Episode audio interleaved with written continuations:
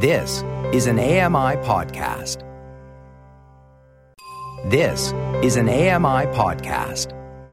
Hello there, I'm Stephen Scott, blind tech user and host of Double Tap Canada on AMI Audio. If you're new to assistive tech or an old pro like me, you're going to want to tune in. Listen for hardware reviews, app previews, and witty tech related banter.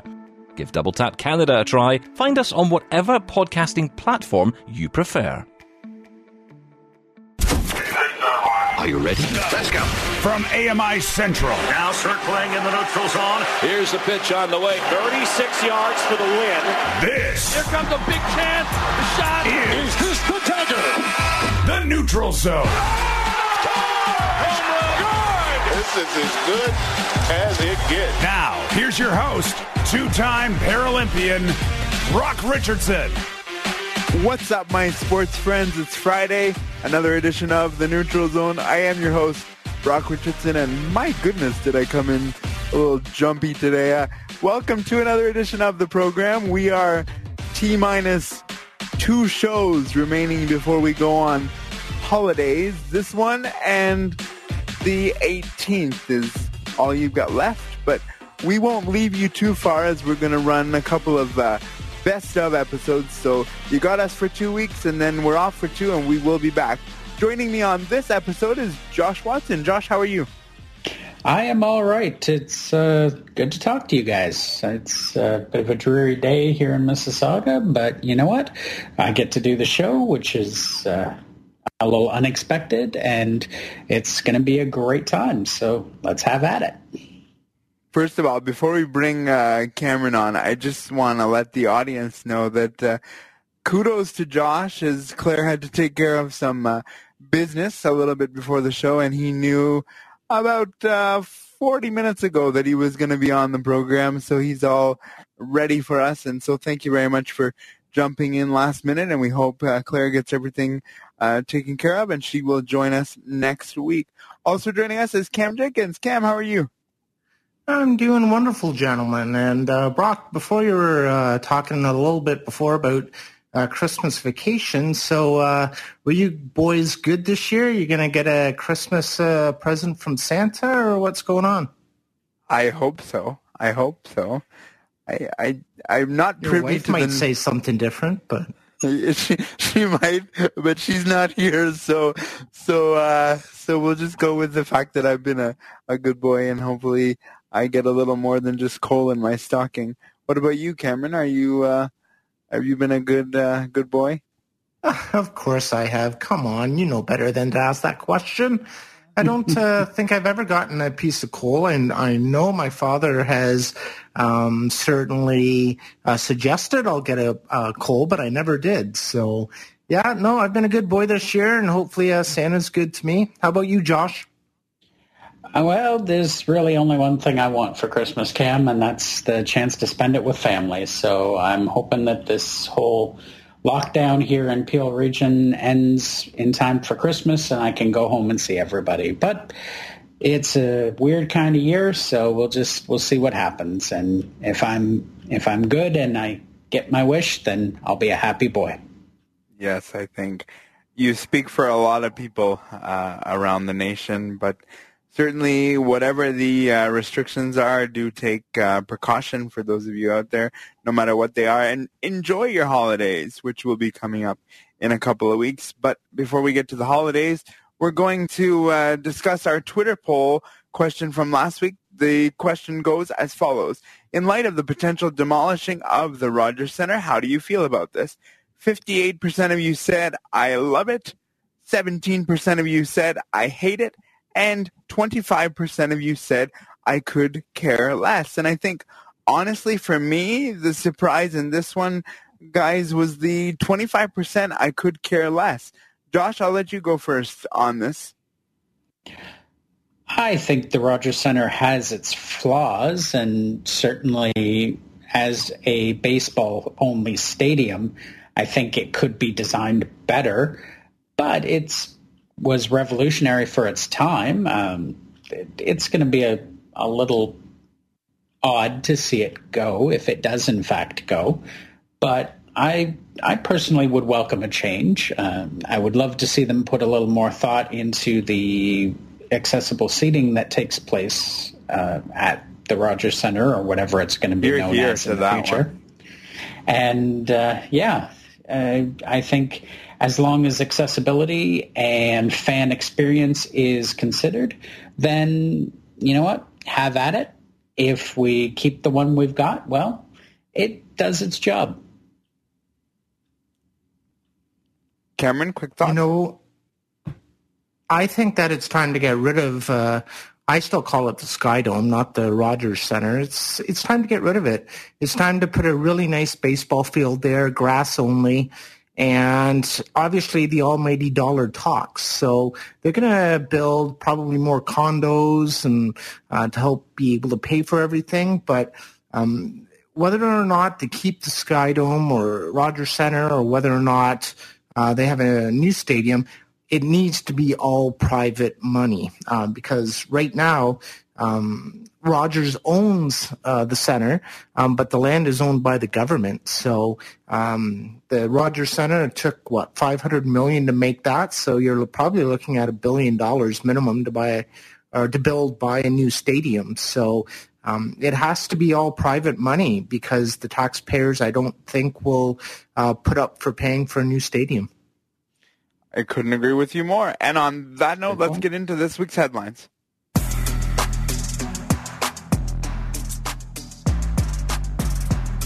Three members of the Toronto Raptors organization has tested positive for COVID-19. However, the organization feels these individuals were isolated away from the team, and therefore the Raptors had their pr- first practice earlier this week. Here's what General Manager Bobby Webster had to say.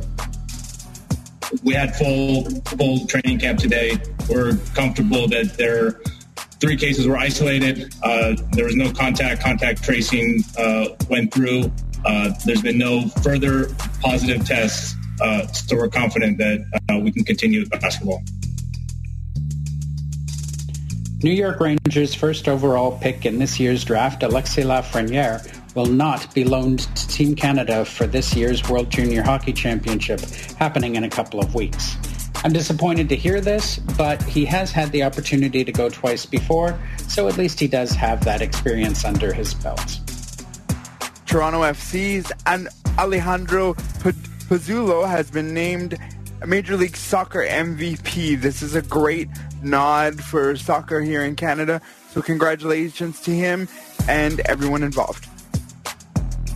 Kansas City Chiefs offensive lineman Laurent Duvernay-Tardif and Bayern Munich left back Alfonso Davies are co-winners of the Lou Marsh Trophy as Canada's Athlete of the Year. Uh, as far as I'm concerned, uh, Bayern uh, Munich, um, it was lucky to have Alfonso Davies, and I think he had a phenomenal year, and he's going to be known uh, when his career is done as Canada's best uh, soccer athlete.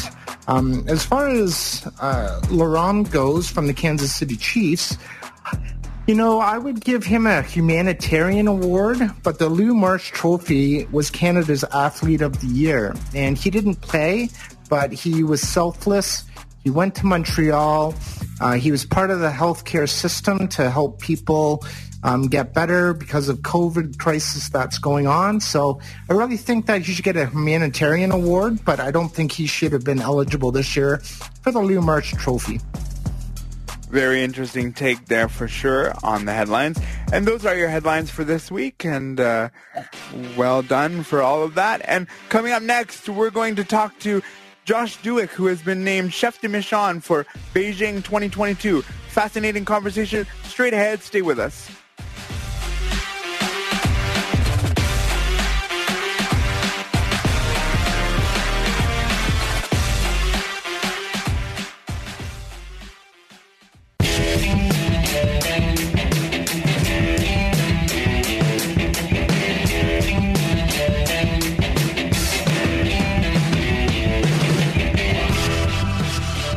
Welcome back to the Neutral Zone right here on AMI Audio. I am your host, Brock Richardson, joined by Josh Watson and Cam Jenkins. And uh, we're going to bring on our next guest. But before we do that, I'm going to give you a little bit of background. So Josh Dueck was uh, born in British Columbia, Kimberley, British Columbia to be exact.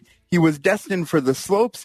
He loved being on the snow as a freestyle skier. However, an accident on the slopes forced him to change gears a little bit. He uh, had an accident on the slopes, as I mentioned. From there, it only took him five years to be off the slopes and back on, winning again in 2009 at the World Championships. Josh, welcome to the show, and thank you so much for joining us today. Appreciate it. Thanks for having me. So, for those that may not know exactly what a chef de mission is, uh, what is that? Uh, team captain would be a, a, nice way to put it, and I believe each chef brings their own flavor to the table. Uh, so there's going to be like a, a, certain base parameter that we, we operate with the entire mission team at the Canadian Paralympic Committee. and then from there I can bring some personality and really uh, I feel like each team, so each summer or winter team that goes to the games truly defines the mission and the direction that they want to go. So I, I would say I'm a conduit. Uh, I am there to support uh, when needed and get out of the way and cheer loud when uh, when I don't need to be on the front line. And how did you originally become involved with para-alpine skiing? Oh, well, um, as you guys mentioned, I had a, an injury in 2004. And shortly thereafter, I was really motivated to become a recreational skier and just get back on the mountains to ski with my friends and uh, be a part of the community that meant so much to me, and and really to this day means so much to me, uh, the ski community at large. Uh, it was it was a friend of well at the time it was a, a recruiter for BC Adaptive Alpine, Sean Blythe, and Sean's still very very actively involved in the Paralympic movement in many different capacities. But she just heard about a kid who was 23 and an active skier, and she saw that as a, a pretty uh, good set of ingredients to uh, potentially be the next ski racer for Team Canada. And geez, Sean, you kind of nailed that one.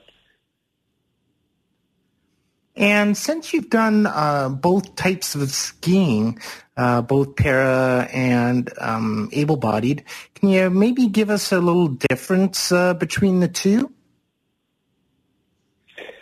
Well, um, freestyle skiing is uh, well, let's just focus and maybe let's go able-bodied skiing to the adaptive world. And I would say that the biggest difference between the two is the equipment that we use. Now, all skiers will use the same skis, mostly the same bindings. And for me, rather than using a traditional ski boot, I use a sit ski. And so that's somewhere between a mountain bike uh, with the suspension and the A-arms and then a big, in my case, a carbon fiber seat and leg cover to protect my lower body. And that really becomes the boot that uh, connects my body to the ski. Um, discipline to discipline, uh, alpine ski racing is all about who can go the fastest down the mountain in between a series of gates.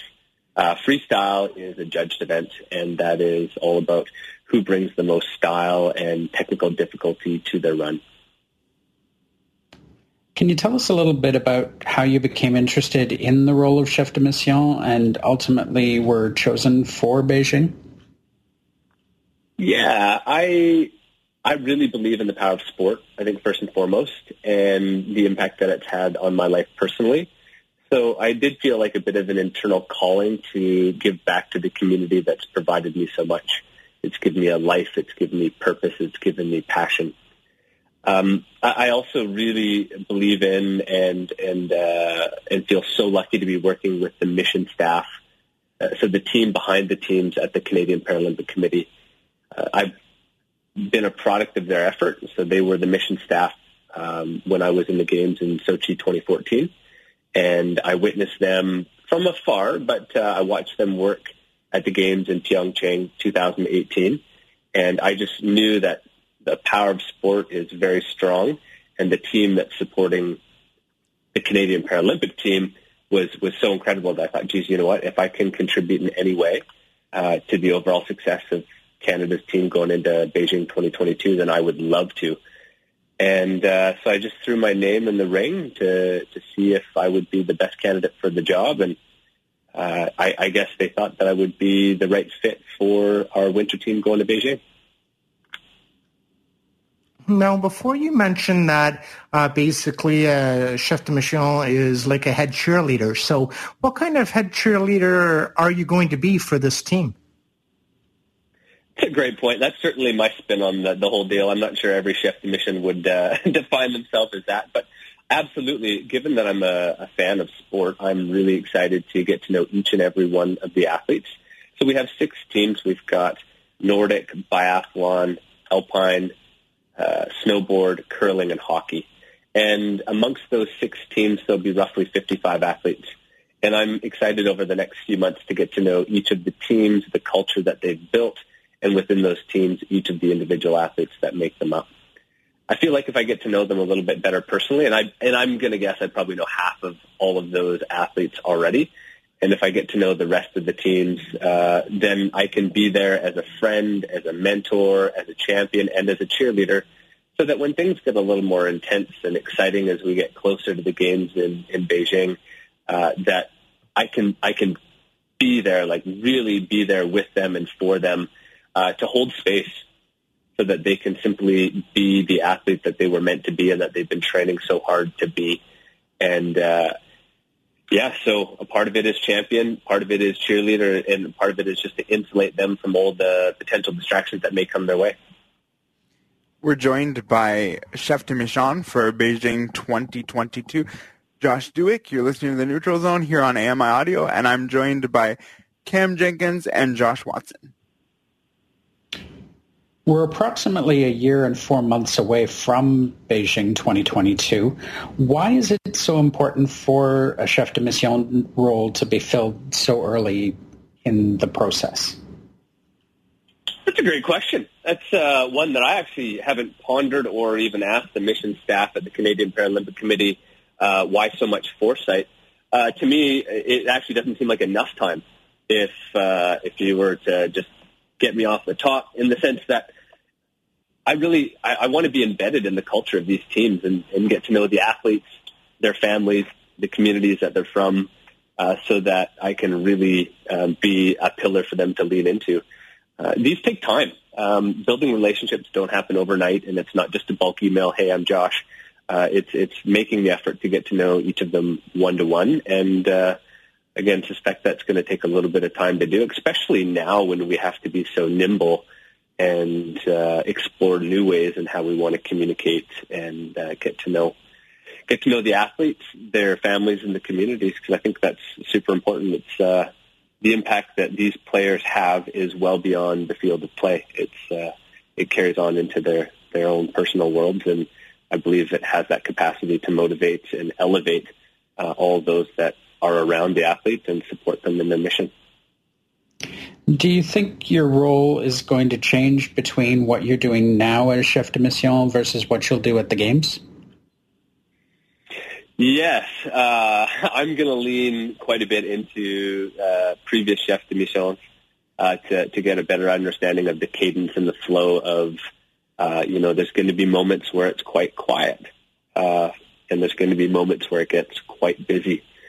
So right now, I feel like it's a bit of an accumulation and acclimatization period for me as I get to know everybody. So it would be a little more of a leisurely pace. I suspect things will pick up a little bit in March of 2021 when we do the one-year announcement and start to announce the teams that they've been selected. Uh, and then it'll probably get pretty quiet again, is my guess, uh, as we we all uh, sit back and cheer on our athletes going into Tokyo 21.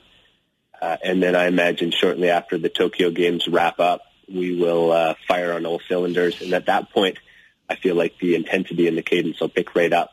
It's going to be a lot more media demand and uh, opportunity for the chef to help field and support the athletes as they go through that uh, process. And then um, th- this is going to be a very unique game in the sense that uh, currently there's global travel bans, and this is the year that you would typically have test events over in in the, the host venue, so in Beijing.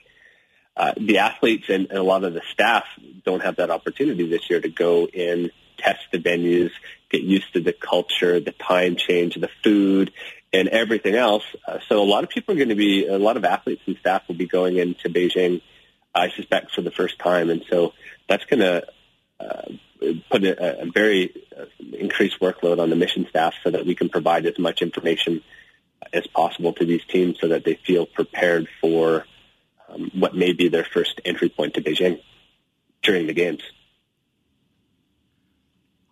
What are you most looking forward to leading uh, Team Canada into Beijing? Mm, it'll be getting to know the athletes, uh, both on a personal level and uh, the the community of supporters that's behind them. And then once that's happened, I'm I'm really excited to have a chance to be front row and cheer the athletes on, uh, to be with them in their moments of success, and also to be a shoulder with them, um, maybe when they miss their targets, if that's that's just a part of the game, right? You know, we all go, we all play. Um, sometimes we get up and we hit home runs, and sometimes we strike out. And I think both are great experiences and opportunities to, to learn and grow from. And I'm uh, excited to be there and cheer them along every step of the way. Josh, we thank you so much for taking the time to uh, join us on this program, and uh, best of luck uh, headed into Beijing, and hopefully we can uh, catch up with you a little bit closer to the games to see how things are going. That would be great. Thanks so much for having me. You're welcome anytime. That was uh, Josh Dueck, who is going to be the chef de mission for Team Canada in 2022, and we wish him and the rest of the admission staff all the best. And uh, coming up next, we're going to speak with friend of the show, Dan Shulman. He'll be joining us right after the break here on AMI Audio. We'll be right back.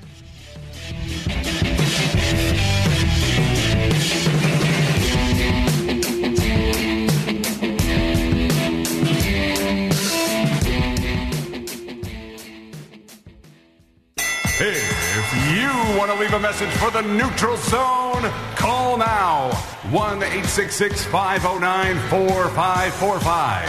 And don't forget to give us permission to use your message on the air. Let's get ready to leave a voicemail.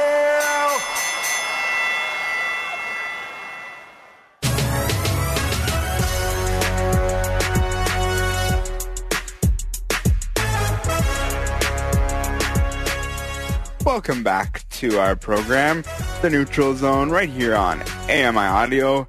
And as we are going to bring on our next guest, he is well known to those of us in Canada here, and uh, he's been getting a little bit of hardware and uh, doing very well. He was recently given the Jack Graney Award, uh, which is given to an individual who has made significant contributions to baseball in Canada. Who am I talking about? That would be the one and only Dan Shulman. Dan, congratulations on this award and well deserved, of course, and welcome back to our program. Thank you. I appreciate that. Good to be back with you guys again. Can you start by telling us a little bit about the award and what it means to have been the recipient? Uh, I'm extremely honored. I was totally caught uh, off guard. I didn't know, you know, this was the time of year that they decide these things or announce these things. I just got a call, I guess, about 10 days ago um, when Scott Crawford at the, at the Canadian Baseball Hall of Fame in St. Mary's told me that uh, I had won the award, and I was extremely honored. You know, the first thing you do, I think, when something like this happens after the phone call is you go online and you kind of see who else has won the award, and you go, "Wow, I'm, you know, I'm in that group." And you know, Tom Cheek and, and Jerry Howarth and Dave Van Horne and Ernie Harwell and Bob Elliott and you know, some people that I admire a great deal. So, um, you, you don't, I mean, I, I don't do it for, uh, you know, to get awards or to, or to, you know, for anything like that. But, it, you know, I'm, I'm human like everybody else. And it was, it was really flattering to, to get this award. Dan, now you've done other things like college basketball as well. Uh, why is baseball so important to you here in Canada? Uh, well, I just love baseball. I always have. I, I mean, I, I don't know if I can say I have a favorite sport, uh, but you know, I've, I've called baseball games for 26 years, and I've loved baseball from really the moment the Blue Jays showed up in 1977 when I was 10 years old. So you know, to be involved in baseball is great, and to be a Canadian who calls games in both countries, both in Canada and the United States, but to be recognized for being a Canadian who, in whatever small way, you know, has impacted uh, baseball in Canada is very flattering. And you've had the opportunity to call many games here in Canada, so of course we have to ask the inevitable question. Do you have a couple of memories that you could share with us that might stick out to you? Um, so games I've called on Canadian soil specifically? Yes. Blue Jays game? So on Canadian soil, I would say probably it would be the, the Jose Bautista bat flip game. I called that game. I didn't call it for a Canadian entity. I called it for ESPN Radio, but called the, the Jose Bautista bat flip game in the playoffs in 2015. That was incredibly fun. Um, you know, back in the day when um, interleague play first started in the 90s, and the Blue Jays played the Expos a couple of times on Canada Day. You know, interleague play was something new and fresh then. And you know, the first time the Blue Jays came out in their red their red jerseys and the Expos were the opponent, games like that were were really special. Um, and, and then even as strange as it as it was, calling games this year from our studio at Sportsnet, you know, everybody was just starving for entertainment and starving for sports of any kind, and um, the opportunity to call every Blue Jay game this year, even if we weren't on site to do it, meant a lot to me as well. We're joined by uh, Dan Shulman, who is uh, a commentator for not only Sportsnet but ESPN as well. I'm your host, Brock Richardson, joined by Josh Watson and Cam Jenkins, and you're listening to the Neutral Zone. Uh, virtual winter meetings have been happening this week. Uh, Dan, have you had your ear to the ground, and are you hearing anything uh, about the Blue Jays and what they're hoping for, what they're doing?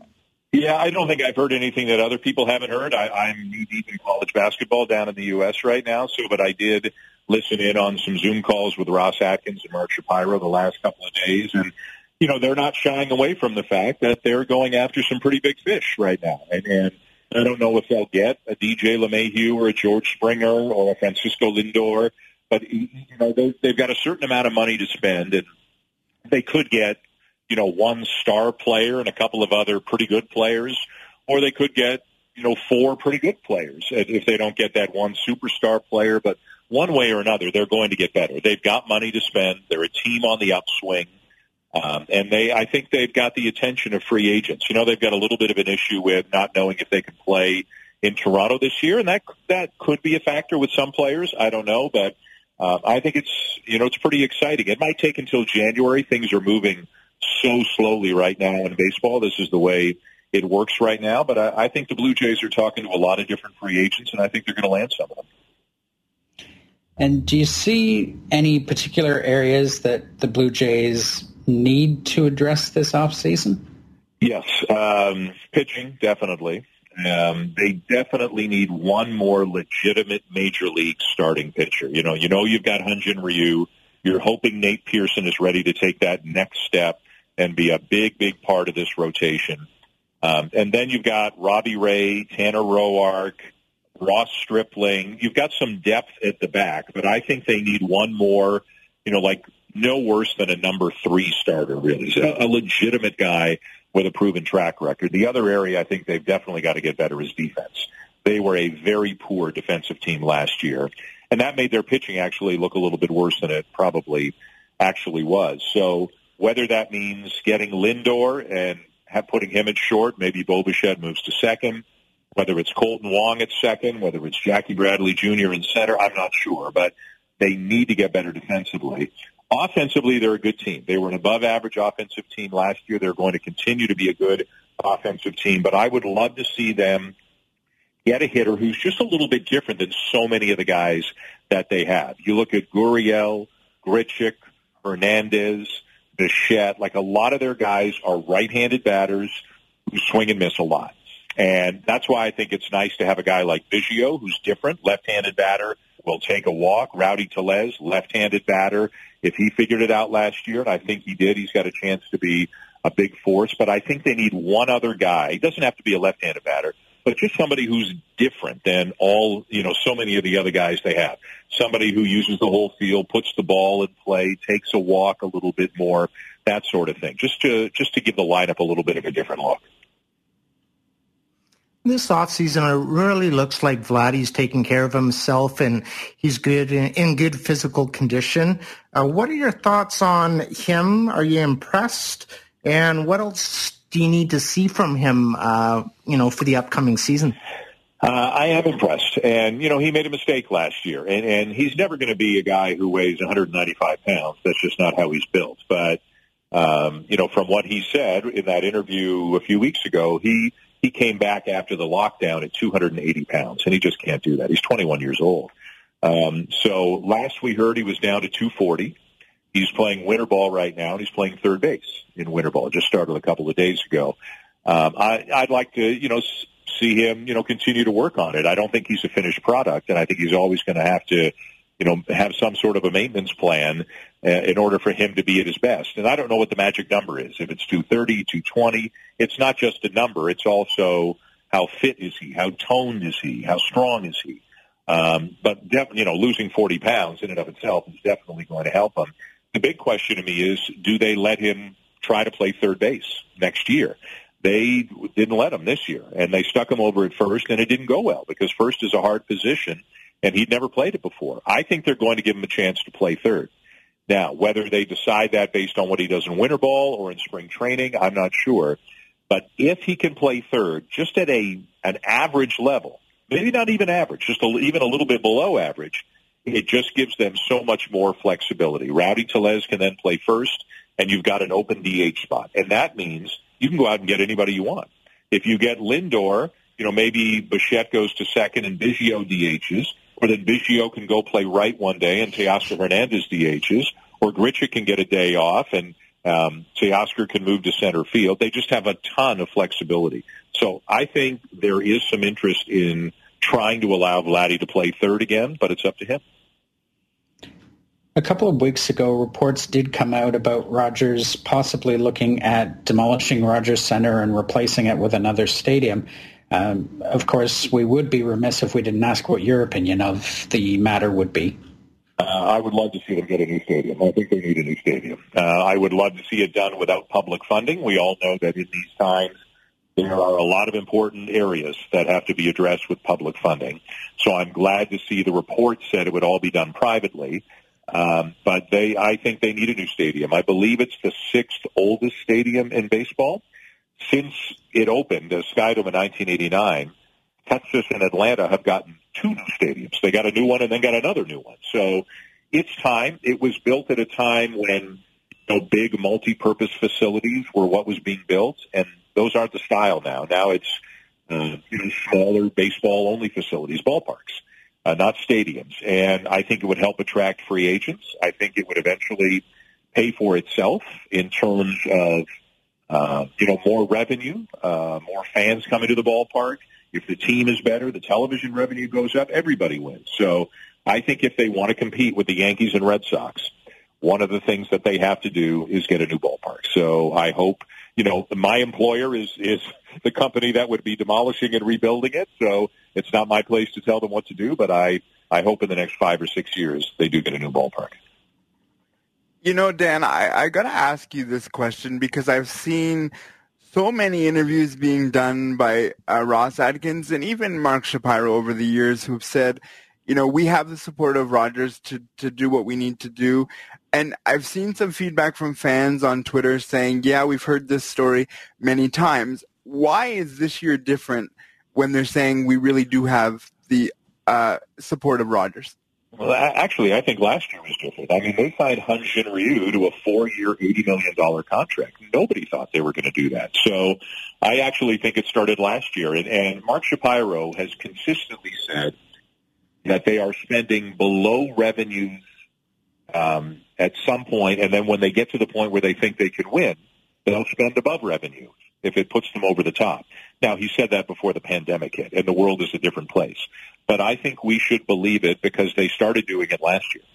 And I don't think they get enough credit for doing it. Um, you know, and then they went out at the trade deadline and they picked up Robbie Ray and, and Taijuan Walker and Jonathan Villar, and they all impacted the team to varying degrees, but they took on money. So I, I think they've done a little bit more money-wise the last year or so than they get credit for. And I, you know, it's not like a ton of other guys have been signed this offseason, and the Blue Jays are sitting on the sideline. They signed Robbie Ray, who was actually the first free agent who was signed. But it's not like Lindor got traded anywhere else or Springer hasn't signed and Realmuto hasn't signed and Bauer hasn't signed, and I don't think they're going to get Bauer. LeMahieu hasn't signed. Like all these guys are still out there. The one thing that happened is Lance Lynn got traded from Texas to the White Sox, and he would have been a, a really good fit for the Blue Jays. But I, I think we should believe them because um, uh, I, I think they're in on people, and, and I think they they're one of the four or five teams with legitimate money to spend. And you know they keep saying we're in on this, we're in on this, we're in on this. I don't think it's good PR if they're saying it just to say it. Um, they, they've got to back it up. Otherwise, I don't think they would be speaking about it as boldly as they are. It it just Dan, it just blows my mind that this this uh, regime really has never been given the credit they deserve, and I, I just hope it changes. Yeah, you know, some things they've done have gone very well. Some things they've done have not gone well. Um, they inherited a team that was very good, old, and with a ton of big contracts. And there was, for anybody who understands the business of baseball, it was absolutely 100% inevitable that they would eventually have to kind of tear it down and that that wasn't going to go over well with a lot of fans. But, you know, what if they had, Bautista wanted like another five-year deal. What if they had re-signed Bautista, re-signed Encarnacion, et cetera, et cetera? They might have had one more, maybe kind of year to, to, to go for it. I don't think they would have. Like those guys were nearing the ends of their careers. And they took a lot of heat, I think, unfairly for some of the things that happened in the situation they inherited. It was, it was inevitable. What they have done is they have rebuilt the farm system into one of the stronger ones in baseball.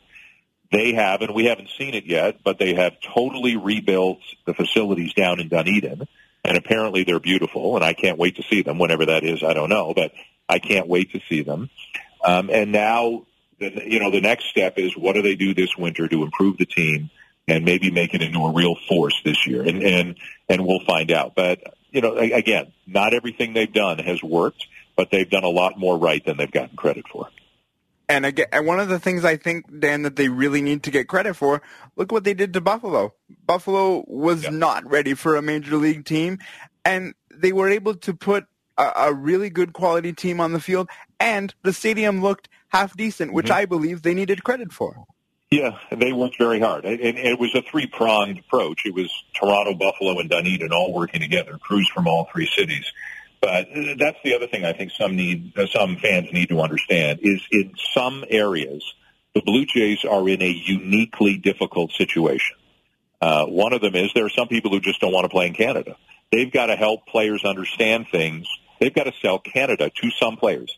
Some people say, hey, Toronto's beautiful, cosmopolitan, I want to play there. And some people are like, I- am not so sure. Um, that's a process. Obviously, with the pandemic this year, they were in an, a unique place. They, they were the only team that didn't have a place to play.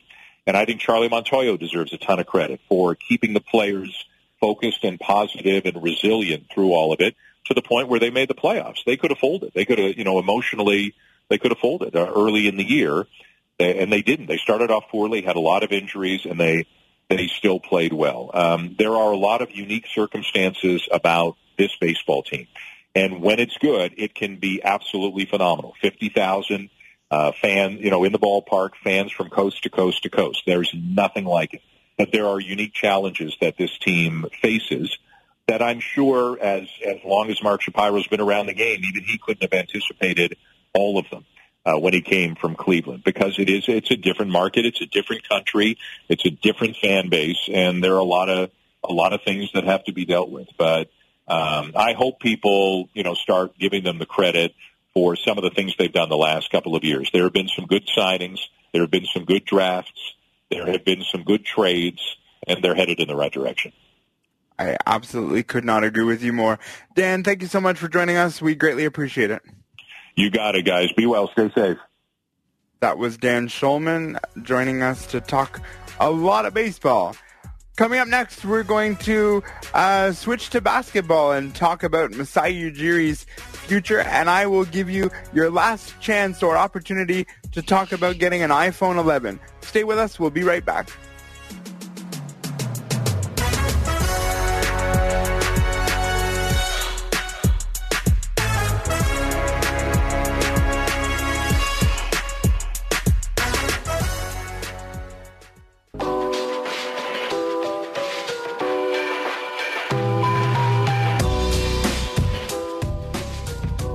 You want to win an iPhone 11? Well, today's your last day to do so.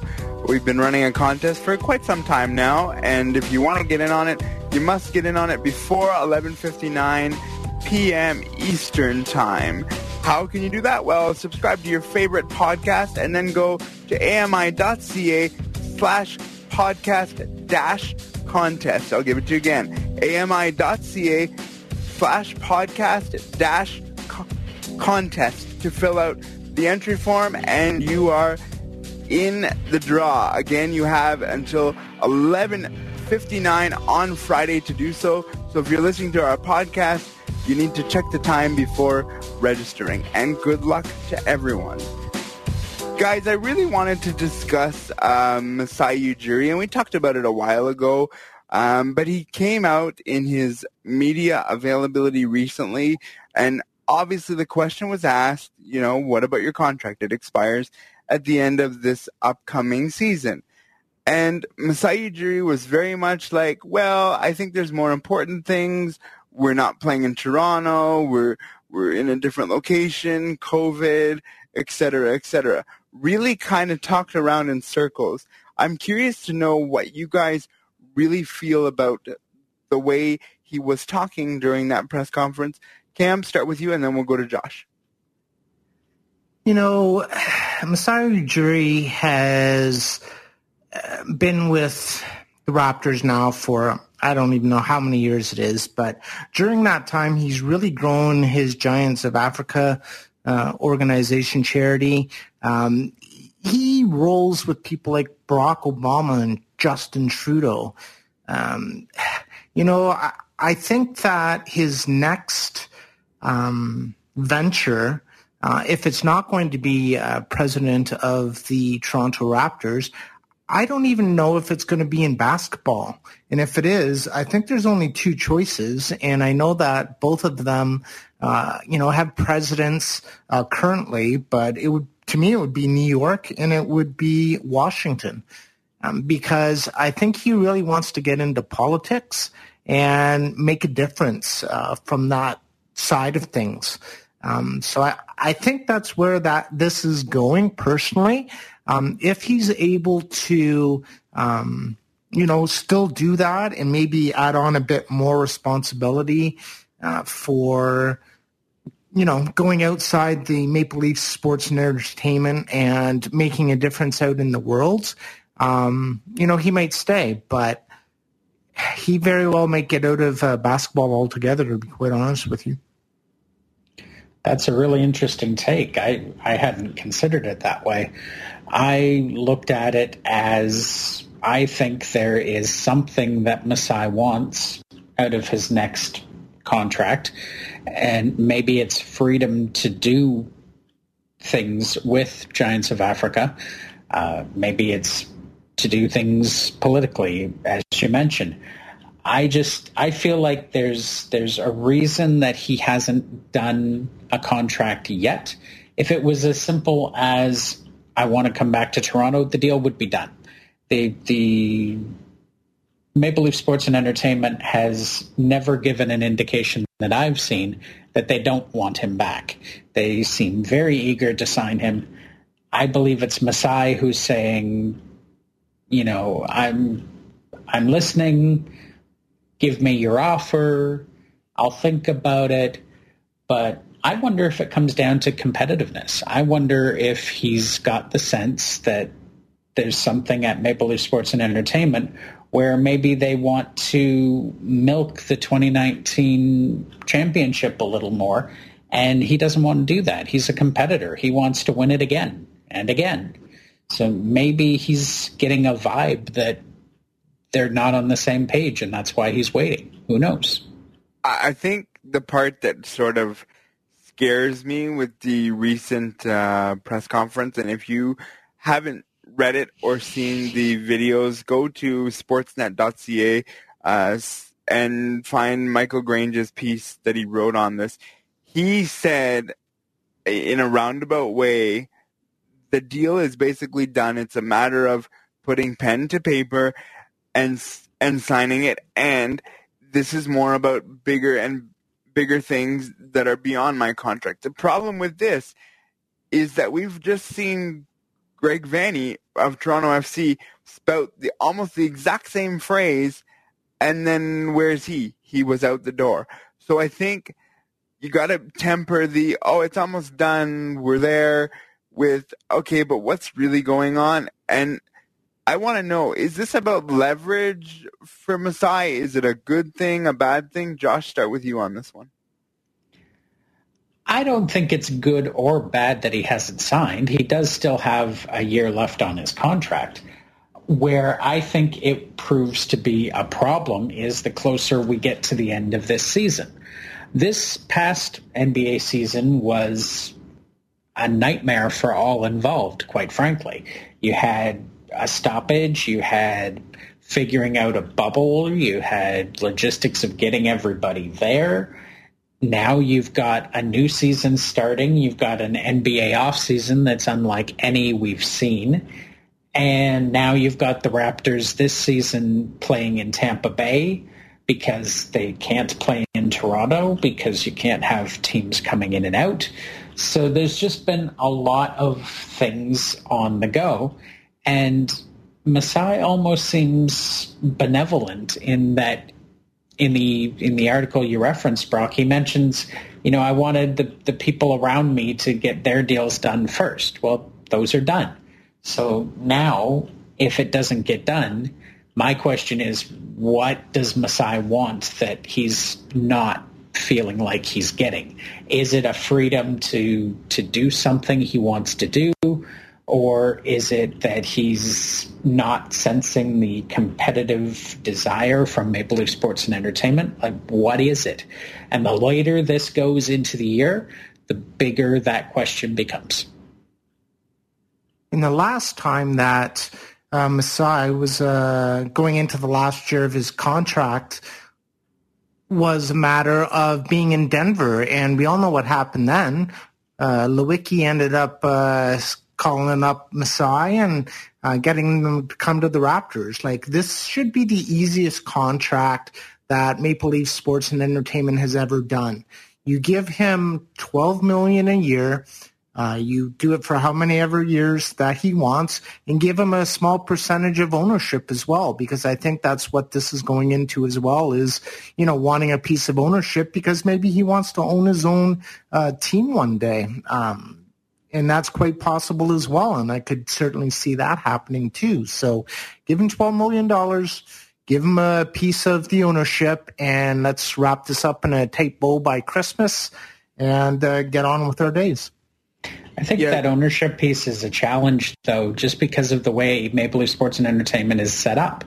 I mean, I can't see Bell or Rogers giving up their any, any of their 37.5% ownership stakes. So does Larry Tannenbaum give up part, his part, part of his twenty five percent? I I don't know. I, I don't think that happens. And that's where it comes down to, you know, uh, the almighty dollar, as Cameron often says. And I mean, I've heard that the Bell and Rogers meetings don't go that well. You know, they, they, they, in front of the media, they say that they're on the same page, but when you hear certain people talking, it's not just that easy to say, okay, you give up a part of your share. And I honestly can't see Bell or Rogers, I agree with you, giving up their share and saying, here you go, Masai. We'll, we'll, we'll let go of some of our leverage to give it to you. And what they need to do though is both Bell and Rogers give up the exact same amount of percentage, so it's still equal between the two of them. Yeah, or if you if you're both going to come down to you're, you're going to give 1%, each of you give half a percent then. It, to me, it's, it's, it sounds simple, but I don't think it is that simple. Uh, that is the end of our show, folks. I would like to thank um, Josh Watson, Cam Jenkins. Our technical producer is Matt Agnew. Our manager of AMI Audio is Andy Frank. Tune in next week for our final show right before the holidays and it's a good one. You never know what happens when you enter the neutral zone. Have a great week. Take care, and we'll talk to you next week.